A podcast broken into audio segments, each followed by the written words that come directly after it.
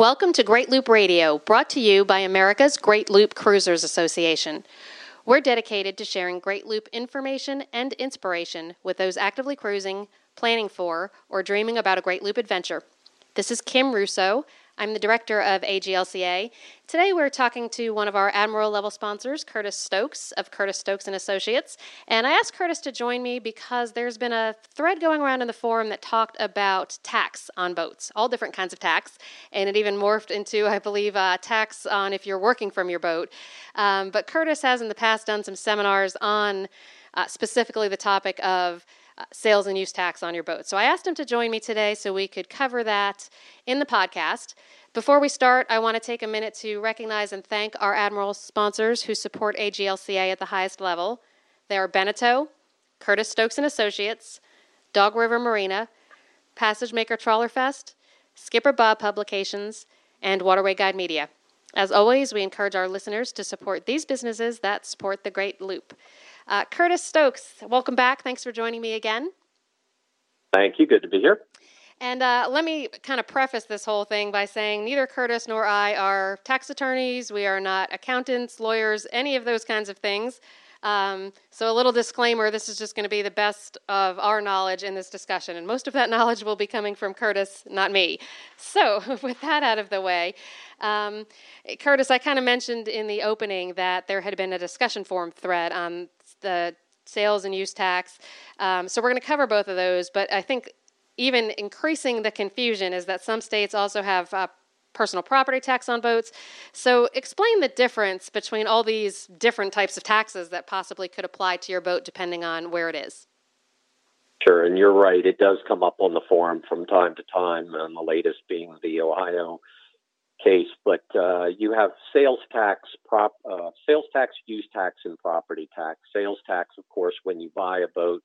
Use tax when you already own a boat uh, and you're bringing it into a, a new state. Uh, and then uh, property tax, which is an annual tax charged by some states uh, on a certain percentage of the value of that boat. Okay.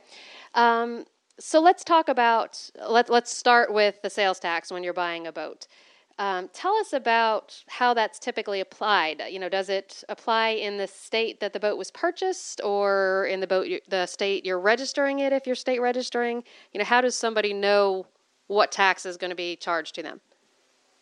Maybe, possibly. You know, it, it, you'll you'll notice I'll use uh, uh, qualifiers just like a lot of attorneys do to me uh, because it depends, and it really does. Uh, every as as others have said in the forum and elsewhere, every state is different. It's a constantly changing issue, and that's part of the reason Boat US removed that from their website, all that information that was discussed about you know each state, uh, because to keep that up and and keep your liability down uh, by keeping it current is very difficult.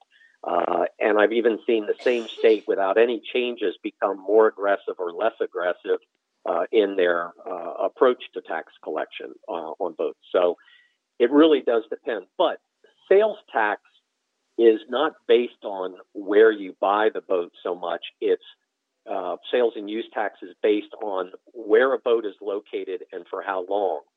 So I use the example quite often in seminars and in person uh, you buy a boat, let's say in Delaware, and Delaware is a 0% sales tax state. You then move it to Maryland and you keep it there for more than, you know, 60 days. And suddenly you get uh, uh, information from Maryland that you owe sales tax. And you're like, well, wait a minute, or excise tax. Why, you know, is that? Because you stayed there too long. And so they want to uh, collect their 5% excise tax from you.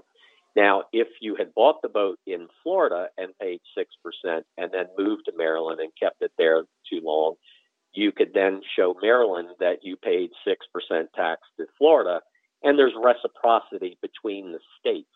And so Maryland would recognize that and not charge you. But in Ohio, you could see the example of Ohio 6%, Florida 6%, but there was a county tax. And so that was 0.75%. So they charged that gentleman the extra amount. Uh, so if you took the Maryland Florida uh, example and reversed it, if you paid 5% in Maryland, Florida would eventually catch up with you and say, we want 1% from you. Uh, but every state is slightly different in that regard.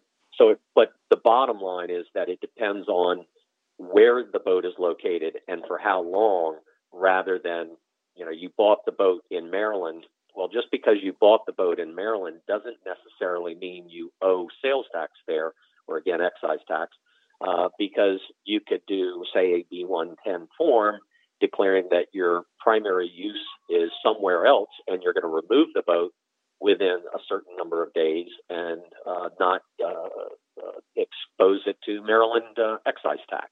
And the same in Florida. You know, they, each state has its different rules for legally avoiding sales tax and use tax uh, and even property tax if you follow them properly.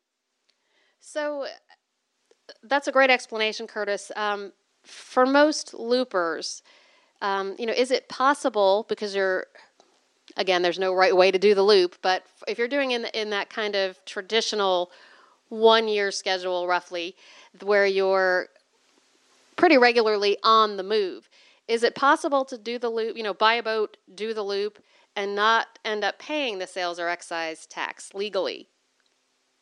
Yes. Um, in my non-attorney, non-accountant advice, uh, from my experience and from my clients' experience, it is legally possible to avoid paying sales and use and property tax eh, as long as you're not staying in any one particular state too long. And the typical looper who's doing the, the loop full time in a year uh, avoids that legally. Uh, now, if you're a Florida resident and you buy the boat in Florida and do the Great Loop, that doesn't mean you're not going to pay sales tax. You are because you're a resident there, whether you uh, you know, keep the boat there long term or not. So everything has a qualifier. You know, it, it you can't. The the information on the forums is well meaning, but oftentimes isn't the whole story. And that's what I caution everybody that I deal with on is don't base your purchase on what I tell you or what this forum tells you uh, or anyone else. Go to a, a tax attorney or a, an accountant and, and, or an accountant and get their advice properly. Uh, someone also mentioned, I think, in part of the forum about contacting the different uh, state registries. And I've often found that you will get mixed information. If you call the call center and get just uh, someone who's new, they may not give you the proper advice. Uh, but if you get a more seasoned person, they will give you very good advice. Uh, it's almost better to go in person where it's physically possible and talk with someone. Uh, I know that's a real hassle, but uh, over the phone, a good example is I had a, a dispute with Florida over sales tax collection, uh, where Florida has a crazy rule that we have to collect after collecting so much sales tax uh, each year, we have to do an estimated payment, whether we've collected tax or not, which is you know a huge number. And so I've called numerous times trying to get to the bottom of it. And the one guy at the call center said to me, "Well, just make up a number." I'm like, "What do you mean make up a number?" He goes, "Just make a number up and put it on your tax collection form, and that'll take care of it." And that was someone at the tax the Department of Revenue telling me that. Yikes! So you know, again, my, my point is that don't believe everything you hear. You really need professional advice on this stuff if it's important to you because uh, it's all well meaning, but it may not always be correct. Right. Um, and you're absolutely right that uh, the regulations do change, um, and the thread in the forum originated with someone who had an issue because they had left the boat in Ohio for, I think it was more than 60 days, which is uh, what triggered the taxes. Um, and there were some calls based on that in the forum for AGLCA to compile a list of the regulations by each state. And that's something, you know, I certainly don't feel like we're qualified to do, but besides the initial time investment in creating that, it changes. And as you mentioned, um, Boat US used to actually have that on their website it's no longer there. And I have spoken with their director of regulatory affairs, um, and I had to giggle a little bit because I think this was uh, Monday, right after Friday and over the weekend. A bunch of people in our forum were, you know, discussing where do they find it on the Boat US site and where did it go and how do they find it. And uh, he kind of said to me, I figured there was something going on on somebody's forum because I got a lot of calls and voicemails over the weekend regarding this. Where did that go? Um, so based on that, he actually did commit to updating it. He didn't give us a time frame. Um, you know, basically, it's something that he had somebody work on and let it fall by the wayside because it was difficult and time consuming to update. But he uh, did commit to working on that again. So hopefully, at some point in the future, we'll see that on their website again. And even if that does reemerge, I would certainly suggest, you know, confirming that yourself if you're considering keeping the boat in a specific state for an extended period of time. Um, but for the, those who wanted AGLCA to put that together, for most loopers, uh, as Curtis said, you're not really spending enough time in most of these states for anything like that to trigger. And, um, you know, Ohio really is more of a side trip for most people anyway. Um, so even if we did undertake that, I'm not sure we would have picked up the Ohio um, issue. So every state's different. And with that in mind, Curtis, are there any states that have tax rules that are adv- advantageous to loopers? Uh, any that have you know tax rules that are absolutely horrible and people should make sure they're out of in time, or or is it just kind of an even blanket across? No, there are states that are more tax friendly than other states. Uh, I guess the, the number one state that comes to mind as unfriendly is California. And there are Californians that have horror stories of buying boats uh, and documenting them with the U.S. Coast Guard in their personal name and personal address back in California and getting a, a nasty surprise in the mail from California, collecting, you know, claiming to uh, that they owe tax. And California is probably the most aggressive state on that. Then they, they have to fight it forever to get them off their back. And that comes back to documentation and registration. A lot of people uh, say, well, I'm going to form a Delaware LLC to own my boat and not pay sales tax. And that is not true. Uh, again, it's not how you own the boat, it's where the boat is located and for how long. And so uh, you could form that Delaware LLC if you were, say, a Californian buying a boat to do the Great Loop, because the uh, U.S. Coast Guard when you document a boat, sends a notice to your state of residency that you have bought a boat. So they send it to Delaware saying ABC LLC has just bought a boat, and Delaware doesn't care because they don't have a sales tax. Whereas if it's uh, John Doe from San Francisco, California, uh, California is going to notify you that you know you bought a boat, so therefore you owe us tax. Uh, so that's why a lot of people will form an LLC in a state that has 0% sales tax, either naively or on purpose to keep their name off the boat for you know liability and for tax issues, uh, just to, to avoid the hassle, not to try to escape tax, uh, you know, that they legitimately owe.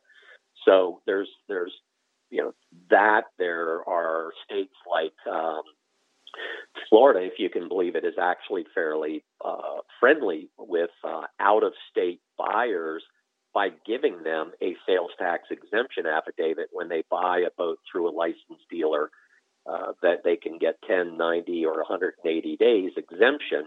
But then they do have to keep the boat out of Florida for six months and register it with another state uh, for that six months. There are other states that aren't as lenient. There are other states that have changed recently, like North Carolina.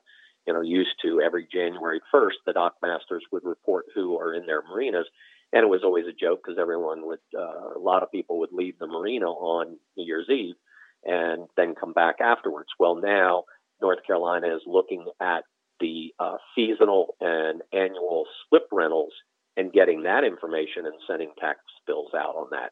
So, like you said previously, it's constantly changing as some states figure out better ways to chase people for taxes. Um, there are some states that have always been known as being pretty lax about tax collection until someone complains. So, you know, there's always the famous story in Charleston of all the big mega yachts sitting there and the one guy that had a tax issue, so he turned everybody else in, and suddenly these big mega yachts got tax bills. Uh, Alabama, you know, only charges two percent, and a lot of people will keep their boat in, say, Alabama that are from Tennessee and elsewhere because they don't get hassled as much. That could change any day. Uh, it could just, you know, be one person who makes an issue of it. So uh, it's a constantly changing environment that you have to stay on top of uh, if it's important to you. Yeah, and I do want to clarify a little bit because it is confusing. Um, and we've been talking a lot about sales and excise tax, which you're going to pay when you purchase the boat. Uh, but some states uh, do have recurring annual taxes, like the, the, mega yachts you mentioned in South Carolina. Our law here says that you pay personal property tax on a boat kept in the state for more than six months. So it's regardless of your place of residence, regardless of where the boat is registered, regardless of whether it's a documented vessel. If that boat is in Charleston, or I'm sorry, in the waters of South Carolina for more than six months of the year, taxes are due.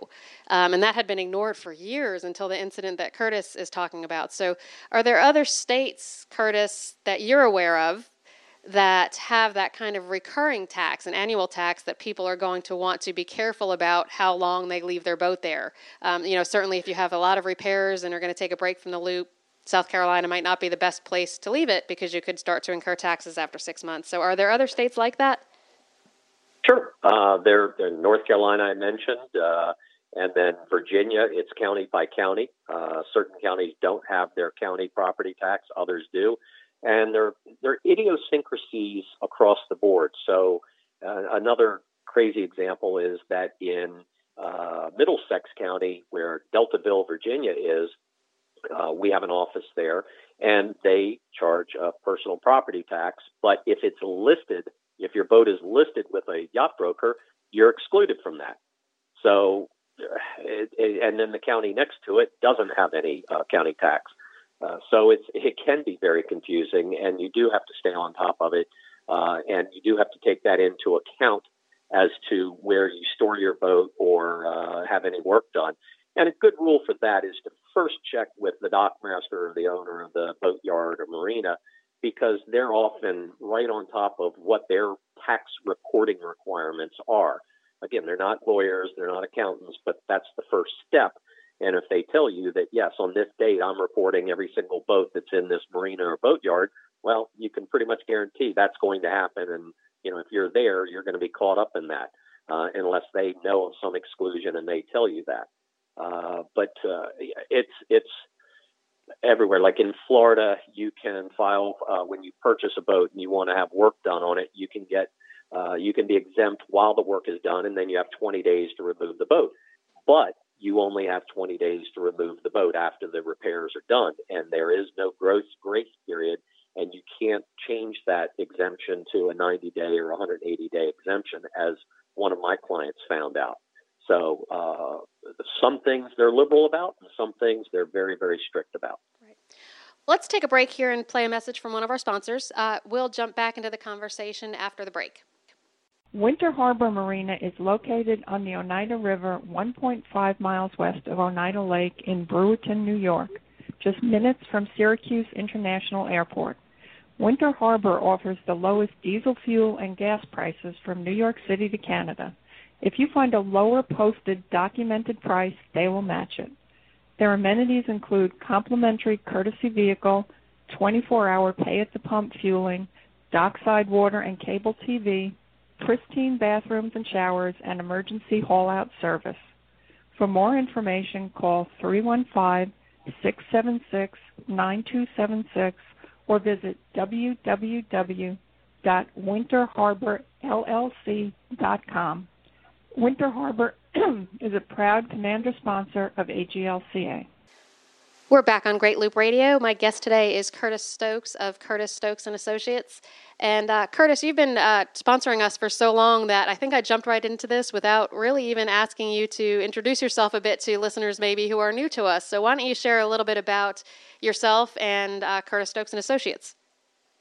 Okay, well, and sorry that I didn't bring that up, but yes, I, I've been a yacht broker for many years. I was a, a yacht captain on mega yachts prior to that, and went uh, circumnavigated the world two and a half times, and had a 3,000 ton uh, all oceans uh, masters uh, license in the U.S., U.K., and Cayman Islands, and just have been around boats all my life, uh, either professionally or personally.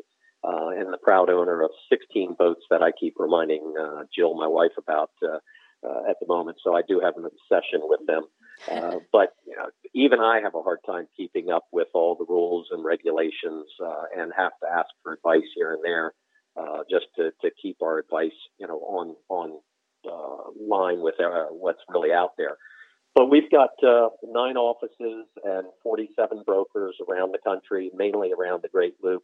And we just try to specialize in the Great Loop in helping people buy and sell boats for the Great Loop uh, and uh, try to stay on top of all the issues that are facing people trying to just go out and enjoy their boat ride, you know, around the Great Loop. Yeah, and that is much appreciated. There are two things that you mentioned already in the conversation that were kind of uh, bonuses for people that they may not realize if they're listing a boat and choose to list it with a broker. And one you mentioned, I believe, was in your Deltaville office, um, and one was in Florida. So, can you go into a little bit about uh, th- those two things? Because I know I get asked all the time, you know, should people sell by owner or should they go to a broker? And those are two pluses to go into a broker. So, can you share those with us again? Those are pretty specific to those areas. Uh, I'm not aware of any tax benefits of outside of those. Uh, we do have states like in North Carolina where as long as we don't own the boat uh, as a dealer, that we're just a broker in the transaction. We don't have to report the sale to the state, and it's left up to the buyer to register their boat uh, and and pay any tax due. Uh, whereas other states, they're adamant that we have to register every sale and collect tax on it, or some type of exemption form uh, whatsoever. But you know, we are dealing with surveys every day. I just came from Stuart, Florida on a survey, and we're dealing with uh, you know, documentation companies and finance companies. And so, just like a real estate broker, we're, we're involved in this day in and day out process. And even we learn new things as they change or you know, uh, new opportunities come up.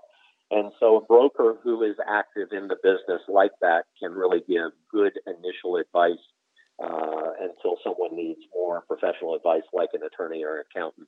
Uh, but just on the sales side and the buying side, we can walk people through the process uh, a lot better than someone trying to do it on their own. The biggest thing I see, uh, the catch there, is when someone even goes through a broker and they don't hire a documentation firm. Uh, they, you know, look at the cost of it, two hundred and some dollars for state registration, five to six hundred and fifty dollars for U.S. documentation, and they think, well, I can do this on my own, and people get on the forum and advise them they can do it on their own, and we have a lot of new people to boating, and they decide to try it, and it just is. It's horrible to see what goes on down the road. I see a half dozen deals a year where someone did their own documentation and didn't know there was a mistake, and it comes back to haunt them when they go to sell the boat. To me, it is worth every cent of a documentation company's help in doing it right. I have witnessed documentation agents catching liens on boats at the Coast Guard that were paid off years ago and the seller didn't know about or forgot about, and that lien follows the boat. It doesn't stay with the previous owner. And so the amount of paperwork chasing for a bank that doesn't exist anymore, that was bought up by three different banks uh, over time, and it, it, it's a real mess at times. So I encourage people to, whether you buy a boat through a broker or buy it directly from an owner, hire a documentation firm. If it's complicated, hire a maritime attorney, not your real estate attorney or your divorce attorney but a documentation agent or a maritime attorney to handle it for you. And speaking of maritime attorneys, I was not at Trawler Fest. I don't attend Trawler Fest these days, but um, several people have called me about a maritime attorney that gave a seminar there about, uh, he, and I'm getting this secondhand, but apparently doing the Great Loop, buying a boat, doing the loop, and and cruising in general and it's my understanding he advised that everyone should be forming an offshore corporation. And it just so happened that he could form these offshore corporations for anyone for a lot of money. And I was astounded, uh, maybe not astounded because I know the attorney and I, I'm, I'm he, he's not the first one I would ever call. Um, I just was uh, really upset that that type of advice is being given to people. And I know there were loopers that were there and heard this and we're very confused and concerned about you know having to form an offshore corporation. That is absolute rubbish and should not be you know uh, advised. So if anyone was there and they're listening now, just ignore all that and go find a competent maritime attorney who will give you proper advice, uh, or at least start out with people who you know are going to guide you in the right direction uh, starting out. I, I, and that's great advice. I hadn't heard that, but um, that that was presented at Trawlerfest. Um, I was only there for a brief amount of time, but yeah, I've never heard of somebody forming an offshore corporation to do the loop. So very interesting, um, and it just goes to show that Curtis's advice on hiring the right experts throughout the boat buying process is really important. Um, you know, whether that be uh, for the documentation portion to make sure you've got the taxes right, uh, for insurance, and it really starts with uh, having the help like someone like Curtis who can guide you through the process and tell you when you need to bring in these experts or recommend that this might be a good time that you know it's gotten a little more complicated than the standard deal and maybe it's time to call in some additional expertise. So um, curtis you're joining us uh, next week at the fall rendezvous. We're excited about it. Hope, hope you're excited to join us again. Um, uh, gosh this is probably your 10th or 11th fall rendezvous with us I've lost track because I don't like to keep track of things that you know show my age. Uh, you know, so uh, yeah, you and me yeah, both. we've been to a few. it, has been a few. no, but the Fall Rendezvous is a, a, great venue, and we'll be in our same corner. And uh, looking forward to the Looper Crawl, especially. Uh, but uh, Joe Wheeler is a great venue, and uh, there there's there'll be some great seminars there. So if anyone's on the fence about attending. I, how is your backup or your uh, waiting list? Is it? Uh, yeah, we have, actually we have gotten more cancellations than usual. Um, I think in part because of the lock closures. We've had several people with health issues and mechanical issues, so we actually did reopen registration. Um, at this point, there is room available. We've closed registration online primarily because we need to make sure we can control the head count so that the facility can handle the final number we've given them. But if there is anybody who is still interested in attending, um, we can check whether we can accept a last minute registration based on when you reach out to us. So if you have that need, uh, give Julie Shea a call. She is at 843 879 5042, and she can let you know whether we can slide you in last minute. Um, if you cannot attend the whole thing but would like to come to the Looper Crawls, it is members only, so you do need to join AGLCA. But there are tickets available on our website for the Looper Crawls, or you can purchase them on site. And beyond the Fall Rendezvous, shortly after that, uh, Curtis is joining us for a seminar. Uh, Great Loop Cruising, a guide to the Looper lifestyle, and that is happening in Arlington, I believe it is, Illinois, right outside of Chicago, the uh, in early November, and that registration is open on our website.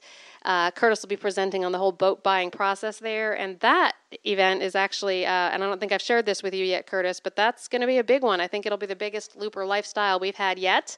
Um, I've had wow. to expand the the max with the facility. They've moved us into bigger rooms twice at this point. We are at 130 plus registrations for that event. Um, so if you had heard that that was sold out, it was, and then we were able to get a bigger room from the facility. So that's kind of an introductory seminar for the Great Loop. Um, it kind of can help you decide uh, whether this is for you, and if you're already sure it's for you and are just doing your planning and fact finding, it's a great place to start. So that's under the events tab on our website. Uh, Curtis Stokes, thank you for joining us today. I look forward to seeing you in person next week. Sounds great. Looking forward to seeing everyone there, and uh, Thank you very much. Yeah. And to our listeners, thanks for joining us once again. We'll be back next week with another episode of Great Loop Radio. Until then, safe cruising.